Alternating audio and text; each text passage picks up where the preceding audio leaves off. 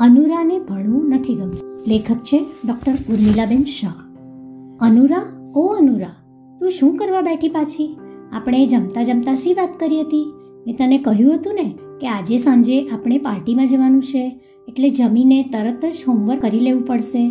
તને ખબર છે ને, તે દિવસે તારું હોમવર્ક રહી ગયું હતું.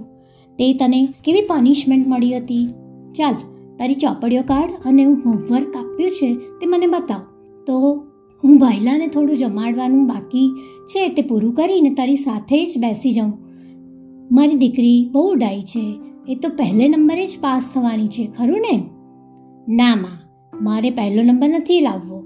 જાને, હું અત્યારે નથી ભણવાની. આજે પેલા સુજાતાબેનને તો આખો દિવસ અમને લખાવ લખાવ જ કર્યું હતું માં, તું જો, તો ખરી આ કેટલા પાના લખાવ્યા છે? અમારા હાથ ન દુખી જાય? એ તો જાણે મોટા ઓહો એમને બોર્ડ ઉપર લખતા સી વાર લાગે? પાછા અમને ઉતાવળ કરે કે જલ્દી લખો. નહીં તો હમણાં બોર્ડ ઉપરથી જૂના શબ્દો ભૂસી ને નવા લખવાના છે. પછી તમારે લખવાનું રહી જશે, તો શું કરશો? આટલી ઉતાવળ કરે તો પછી અક્ષર ક્યાંથી સારા આવે? અને ખરાબ અક્ષર આવે? તો અહીં તું મને વળે છે. અને માં, મારે સારા અક્ષર કાઢવા છે. સરસ લખવું છે, પણ શું કરું? મારે તો ભણવું જ નથી. હું નહીં ભણું, માં, હું નહીં ભણું. અને એમ કહેતા તો અનુરા મોટે મોટેથી રડવા લાગી. ઉધરસ ચડી અને ખાધેલું થોડું ઉલટી થઈને નીકળી ગયું. આ બધું જોઈને દાદીમાનો તો જીવ બળી ગયો. અનુરા હજી તો ચાર, સાડા ચાર વર્ષની છે. અને આવડી અમથી અનુરાને માથે આવો ત્રાસ? હજી એની ઉંમર શી છે. ત્યારે તો બાલ મંદિરમાં રમવા માટે મોકલવાની હોય. ઘરમાં તો બે ચાર બાળકો હોય નહીં. માને નોકરી હોય. ઘરમાં બાળક એકલું કંટાળી ન જાય અને એટલે હજી તો માંડ બે અઢી વર્ષ પૂરા થવા આવે છે, એ પહેલાં એને સ્કૂલમાં જોતરી દેવામાં આવે. પાછા કહેશે, અત્યારે કંઈ ભણવા ઓછું મૂકવાનું છે? આ તો ઠીક, એને બીજા છોકરાઓ સાથે રમવા મળે. બાલ મંદિરમાં તો રમવા જ મોકલવાનું હોય ને. અને એટલે સારામાં સારું કહેવાતું હોય તેવા બાલ મંદિરમાં સારી એવી રકમનું ડોનેશન અને ખાસી ફી ભરીને દાખલ કરી દેવામાં આવે. અરે, એ તો મોન્ટેસરી પદ્ધતિ પ્રમાણે કામ કરે છે. આ ઉંમરે કંઈ બાળકોને ભણાવવાના હોય?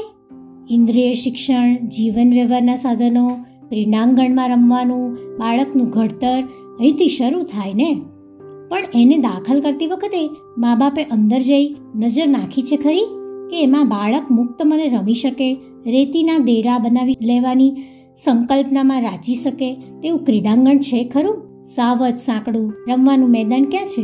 વળી મોન્ટેસરી પદ્ધતિને અનુરૂપ ભણાવે નહીં એટલે આજની કહેવાતી શિક્ષિત માતાઓ ઓછી ફરિયાદ કરે.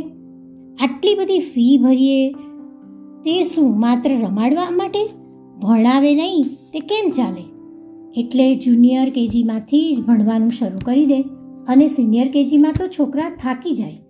એટલું લખવાનું કે ભણવાનું ચાલુ થઈ જાય કે બાળકના મામૂલા બાળપણનું શું?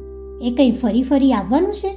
આવડી ઉંમરથી જ બાળકને માથે આવો માનસિક ત્રાસ ગુજારવાનો શરૂ થાય અને પછી ફરિયાદ કરે કે આજના છોકરાઓને તો ભણવું જ નથી ગમતું. એમનામાં અજંપો બહુ છે. પણ એને માટે જવાબદાર કોણ? એમાંય અનુરા તો વળી લખવામાં ક્યારેક ક્યારેક અક્ષરો ઊંધા છત્તા લખી નાખે. એટલે એની મમ્મીનો તો પાર વિનાની ચિંતા અને એને ડિસ્ક્લેસિયા તો નહીં થાય ને? ને બેન, એને સાયકાટ્રિસ્ટ પાસે લઈ જાઉં અને ત્યારે મારે અનુરાના મમ્મીને શાંત પાડતા કહેવું પડે, બેટા, ખરેખર માનસશાસ્ત્રના નિયમ પ્રમાણે પાંચ વર્ષ પૂરા ન થાય ત્યાં સુધી ઔપચારિક શિક્ષણ અપાય જ નહીં.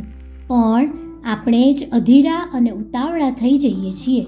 તે એમ કંઈ ઉતાવળે આંબા થોડા પાકે? અસ્તુ.